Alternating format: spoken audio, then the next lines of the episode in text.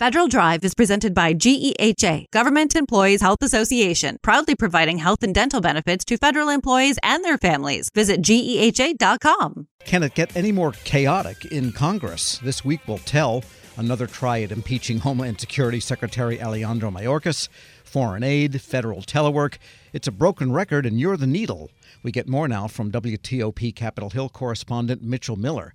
I'm not sure where we should start here, but let's start with the mundane, and that is federal telework, still an object of interest to at least Republicans, fair to say. Yeah, absolutely. The House Oversight Committee really pressing the Office of Management and Budget now to provide more data, not just on telework, but what many have called work environment plans from the various agencies. In other words, what are agencies doing to actually look at how many people are returning to the office?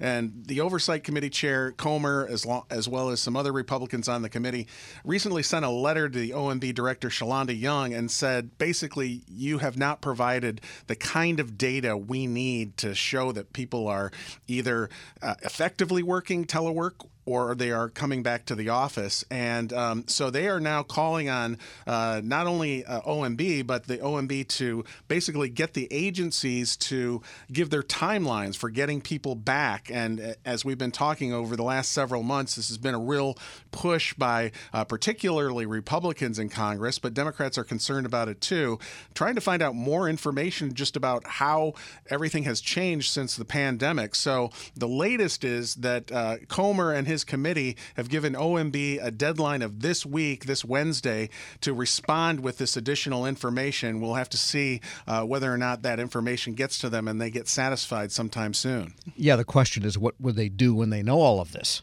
Right, exactly. I mean, they may take this information and then process it and say, okay, well, we're looking at this and we don't think you've done enough. And then we'll see what the give and take is between OMB as well as some of these other agencies who have said that they have been doing a lot of things to try to get people back to work. But as you know, it's been a very gradual process. And switching gears here, ever since the first DC-3 had a Marriott prepared box lunch on board, leaving National Field or whatever they called it then, Congress has been arguing over what can and cannot fly and to where from what is now Reagan National Airport. And this is still on the agenda.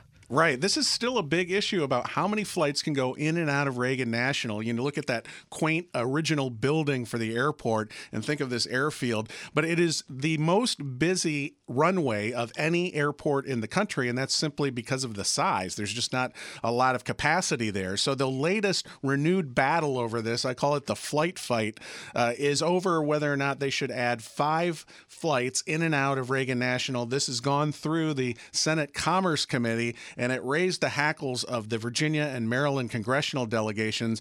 I was on the phone recently with Senator Mark Warner, who's really upset about it. He just says that he does not believe there's enough capacity to add these flights. Now, on the other side, lawmakers from other parts of the country, as we both well know, they want more direct flights, but they also argue that it would be better for their constituents that people could get more direct flights and that if you provided more flights, it might potentially provide cheaper flights. I think there's going to be a real big battle here. This is all, of course, tied into the FAA authorization bill. And the reason I call it Fight Flight 2 is because you'll remember last year there was another fight, and that was when the House was taking up the FAA authorization bill. At one point, they were talking about adding as many as 28 flights in and out of Reagan National. That was eventually whittled down to 7, and then the local delegation here in the Washington area forced that amendment to go down. So I think that we're going to see another effort to try to do that, but there is some bipartisan support for expanding these flights. We'll have to see what happens. And the FAA authorization itself is still in limbo, and it's kind of an important agency these days. Right. I mean, this is really interesting. The FAA authorization bill, here we are now in February, closing in on mid-February, and it is still not done. And as I just mentioned, the House passed it a long time ago, but they are still grinding away with a lot of different things that, by the way, Senator Warner and some of the other members of the delegation believe are good things that are included in the FAA authorization bill that they believe would ultimately protect safety of air passengers. Obviously, that's been a big attention getter since we had the door literally blow out of a Boeing plane recently. So they'll have to be trying to get that through, as well as they move forward to March. Don't forget, we've got that government shutdown deadline coming just over 3 weeks away. We're speaking with Mitchell Miller, Capitol Hill correspondent for WTOP. And yes, on the airplane issue, I guess you could say maybe if I'm on a MAX 8 or whatever they call that plane, can I have an extra seatbelt just in case the doors don't come up? Double up, for sure. But on the federal budget, I mean, is anything happening now, or is that just because they don't agree on what they want to do, whether a long-term CR or getting through the budget bills? Right. What's really troubling about this is when you look back at all that chaos that you alluded to earlier in connection with last week, with so many things falling apart and a lot of acrimony here on the Hill, even more so than there usually is. In the middle of all that, there really was no work done on any of the appropriations bills other than some minute things behind the scenes. So they are really behind the eight ball yet again. I know it does sound like a broken record on that needle, but we are coming up here with weeks away, and they really haven't made any kind of progress with this March 1st deadline. And then you have another one coming up on March 8th. And the House Speaker, Mike Johnson, clearly has had some problems and made some missteps recently.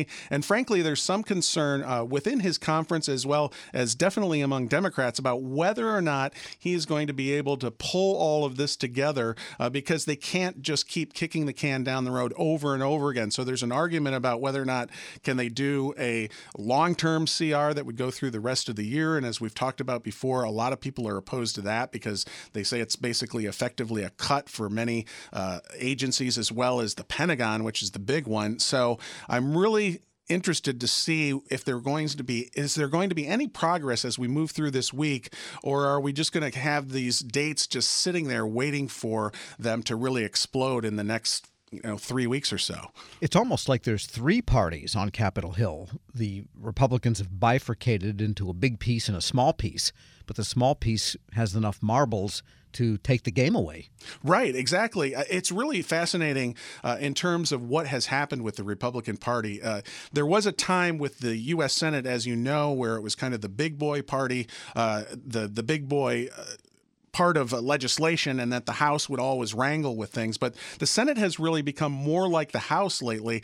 Clearly, Senate Minority Leader Mitch McConnell has lost his control of the Congress, at least to the extent that he used to have. He used to be able to tell members, this is what we're going to do, and most of them would fall in line with some complaints here and there. But now you basically, as you alluded to, have two parties within the GOP, and the older part, the one that went for the foreign policy aid and getting money for Ukraine, that one is really starting to fall apart.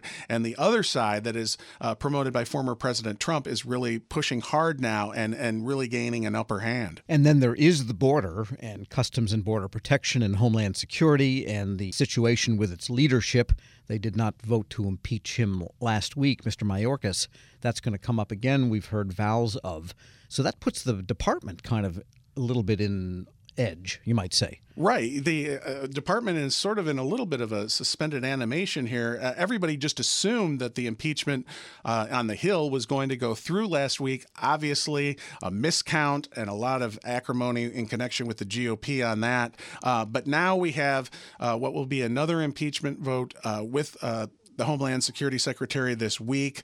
One of the key things will be the House Majority Leader, Steve Scalise, coming back. He's been getting treatment for cancer. I mean, the vote is so tight that they literally have to make sure one vote is going to be there or not. That was the difference last week, of course, when it was tied after Democrat Al Green was literally wheeled in on a wheelchair to get his vote, and that threw off the Republicans. So I think for the department, it's got to be unsettling because they've been seeing this back and forth. I do think this impeachment, though, is going to go through, but then what does that mean after that? It will go to the Senate where it will likely die effectively. They will probably have to hold a trial, or if they don't, they may try some procedural moves to get an off-ramp from that. What a world. I guess maybe the Republicans strategically erred when they should have said, well, we'll get rid of our guy that lied on his resume if you get rid of your guy that pulled the fire alarm. Who, by the way, George Santos, who was kicked out of Congress, as you alluded to, his special election is tomorrow. Wow. What a world. And real quickly, RFK Stadium, which affects commuters crossing Washington, that's back in the crosshairs. Yeah, a lot of people, of course, drive by there and wonder what is going on with that big deteriorating, once proud RFK Stadium building. And there is some movement now for the first time in months. The House Natural Resources Committee advancing a bill to enter an agreement with the National Park Service for a 99-year lease on the RFK site. The original proposal that comes out of Congressman Comer's Oversight Committee initially had it being the lease with the General Services Administration. But as you know, the GSA has been trying to pull back on some of its management of things, of properties and office buildings that are getting emptier. At any rate, they approved this amendment, and that basically opens the door to development ultimately of this RFK campus site. Supporters of a new stadium for the Commanders hope that there will be a new stadium, or at least that will be a carrot to potentially get the new ownership of the team there. And then there's a lot of other proposals related to that would affect, as you mentioned, commuters, as well as just the overall park and green space around that area, and as well as potential development, including retail in that area. So a lot of things starting to bubble up after years of kind of nothing really happening there in Congress. Well, the Park Service could say, listen, we'll give you a 25-year lease, but if you get a Super Bowl, then we'll extend it an option for 75 more years. There you go. Mitchell Miller is Capitol Hill correspondent for WTOP. Thanks so much. You bet. And we'll post this interview at federalnewsnetwork.com/Federal Drive. Subscribe to the Federal Drive wherever you get your podcasts. And this program note, every day this week, our special report will highlight the 85% of federal employees who work outside the Washington, D.C. region, led by 28 federal executive boards nationwide. Be sure to check it out at federalnewsnetwork.com. Leadership today, especially within the federal workforce, is being tested more than ever before. As the Cybersecurity and Infrastructure Security Agency's Chief People Officer, Elizabeth Kolmstetter sees a focus on people as absolutely crucial to her leadership style. Kolmstetter joined Shane Canfield, WEPA CEO, to reflect on her years of experience leading in the federal human capital space. Hello, and welcome to the Lessons in Leadership podcast. I'm your host, Shane Canfield, CEO of WEPA. Today I'm joined by Dr. Elizabeth Kolmstetter, Chief People Officer at the Cybersecurity and Infrastructure Security Agency. Elizabeth, welcome. Thank you. Great to be here. In your current position at CISA, one of your responsibilities is ensuring a people-first culture. Explain what that is, and what's the role of leadership in creating and shaping that culture? Yes, at CISA, really paramount to our culture is a people-first driven aspect, so that we are really looking at how do we accomplish our mission through our people. And in order to do that, we really value our people. We want them to feel empowered and supported and respected. And also that their managers care about them. So well-being is important. Psychological safety in the workplace is important, so that all voices and ideas are heard. So I like to call it our North Star. Having a people-first culture really starts with the people in order to get our incredibly difficult mission accomplished. In terms of leadership, which is a great question, I think we all know that culture is really driven by leadership and the behaviors that we allow and we reinforce in our leaders. So we really work at making sure that our leaders are bringing out the best in their people every day. So again, that they feel they can bring their voice, especially an opinion that might not go along with the majority of a group, so that we get that diverse perspective. We get those different ideas and experiences. And that's really where we find that it's important that leaders are purposefully bringing out their talent on their teams to enable our mission. Yeah, excellent. We're going through a culture project at our work. Oh, great. Yeah, it's been 6 months in the making, and it's going really well, but it is work. Yes. And it requires from the top down. So I'm also involved in that. I hear you. Great. Throughout your career, you piloted many different talent management programs, including at NASA, the CIA, the FBI, just to name a few, and you have an amazing career. What have you learned, or how have you might have changed along the way in creating and leading those programs? Yes, and I I am so honored to have had a career in public service across multiple federal agencies, always in the realm of human resources and workforce performance. And I think because I study organizations and people in them, I've come to realize, particularly in the federal government, that many of our programs are really grounded in the industrial era thinking, that this is organizationally structured in a hierarchy with boxes and lines on charts, with the center being around jobs and what do we need to get this job done in terms of skills and training. And what I found is that we're really not in the industrial era anymore, where we would promote the smartest people who knew that work and they would then tell the people on their team how to do things and oversee that work. We're now in a digital era and the information era where work gets done collaboratively across geographic boundaries and certainly across org charts. So we like to call it networks or hierarchies, and we really need to, again, unleash people so they can find those other people who are working on similar problems or have the right ideas. And so I really like to think of our work now in the talent programs being human-centered. It's more about the user and the experience than about the rules and regulations. So although we have to have rules and regulations, certainly in human resources, is that person experiencing what they need and getting what they need for their role at that time? So not so much on the job, but on the person. So for example, we're recruiting.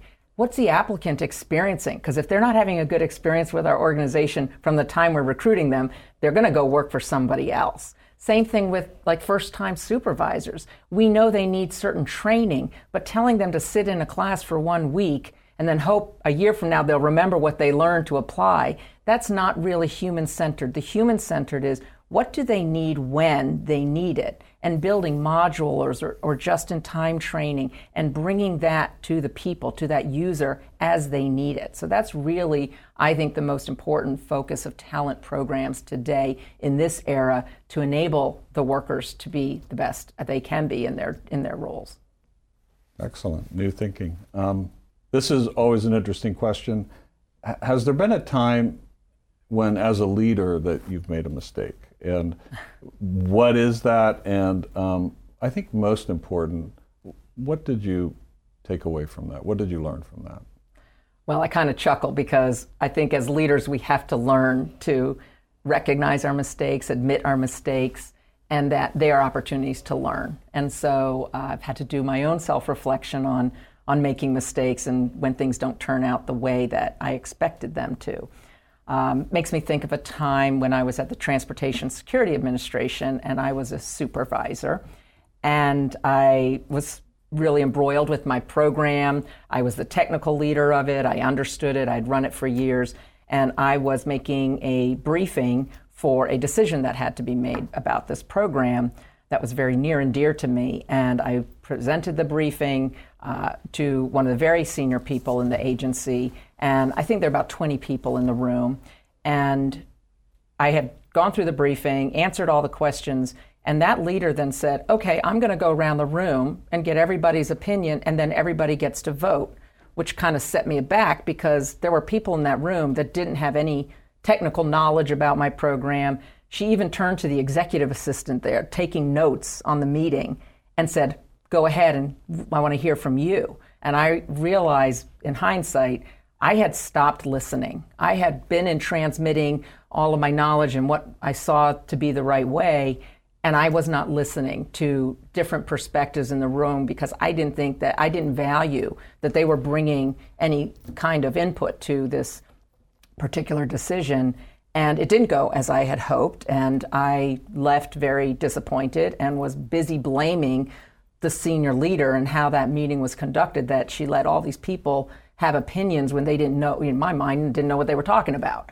And so in reflection on that, I realize, and now as I've moved into more senior leadership positions, I realize that was a mistake, that it actually is really important to listen, especially to people who have different perspectives or at a different point in the career, not just the people who know the program or the technical really well. And so that was a mistake I made, and I realized in my own sense I wasn't listening to very different opinions, and I probably should have because I would have learned more about what was needed for this program going forward than just leaving, getting upset that it didn't go a certain way. So I've really practiced active listening. I've practiced making sure there's very different people on teams and certainly on committees or councils, that we need early careers, people new to the agency, people who haven't walked in the shoes of the technical workforce, because they're asking questions we need to hear for these programs to be successful. Excellent. Your career in talent management means your work is very closely tied to people. And even your title, Chief People Officer, what does that mean to you to be a leader in the federal system with that focus? Isn't that a great title? I just love the title, Chief People Officer, and I think it's my dream job, really, to be focused on people and culture and the workforce strategy for the whole agency.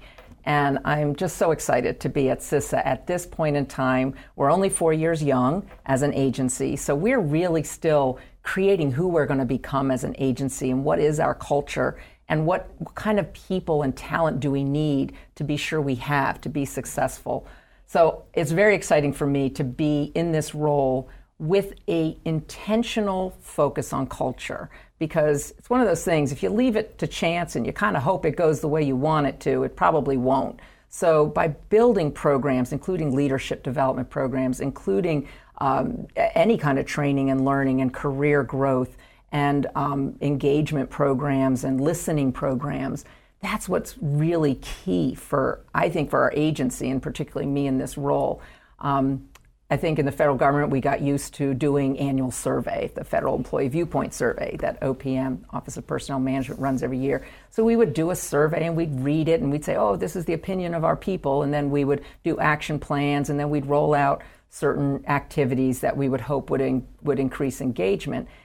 In this era, you can't do once a year and understand what your employees' experiences are, what they need, what's working well, and what needs to improve. We need active, ongoing listening programs. So one of the things we're doing at CISA is having more pulse surveys, having more focus groups and what we call sensing sessions, expecting our leaders to have office hours where anybody can come and just talk about what's going well, what do they need, how are things going, because we feel like it is an ongoing need to hear from our people.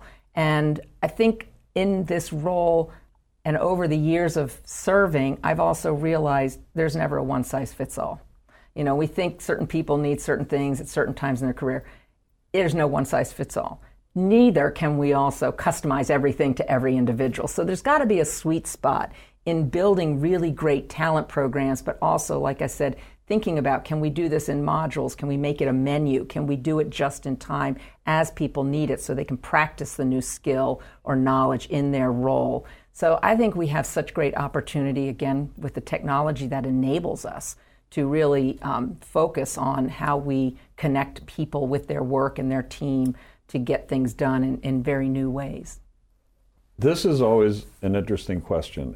Is there a figure, either from your personal life, your past, somewhere in history generally, that inspired you, your leadership style, how you view leadership?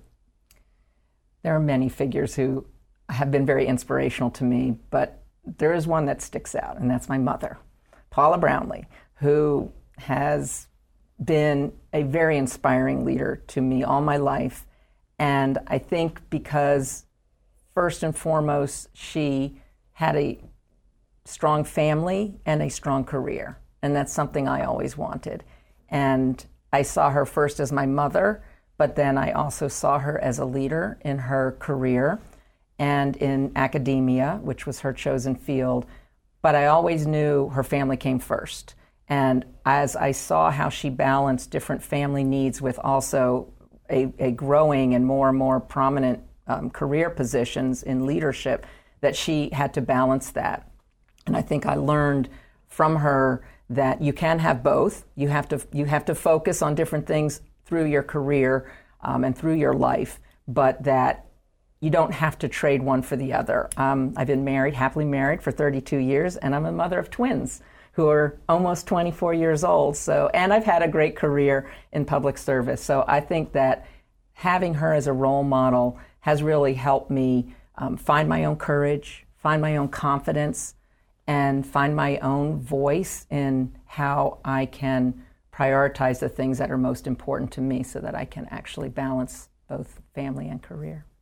And you're doing it well. You're, thank you. Having known you now for 7 or 8 years, yeah, and worked alongside you, your passion is infectious.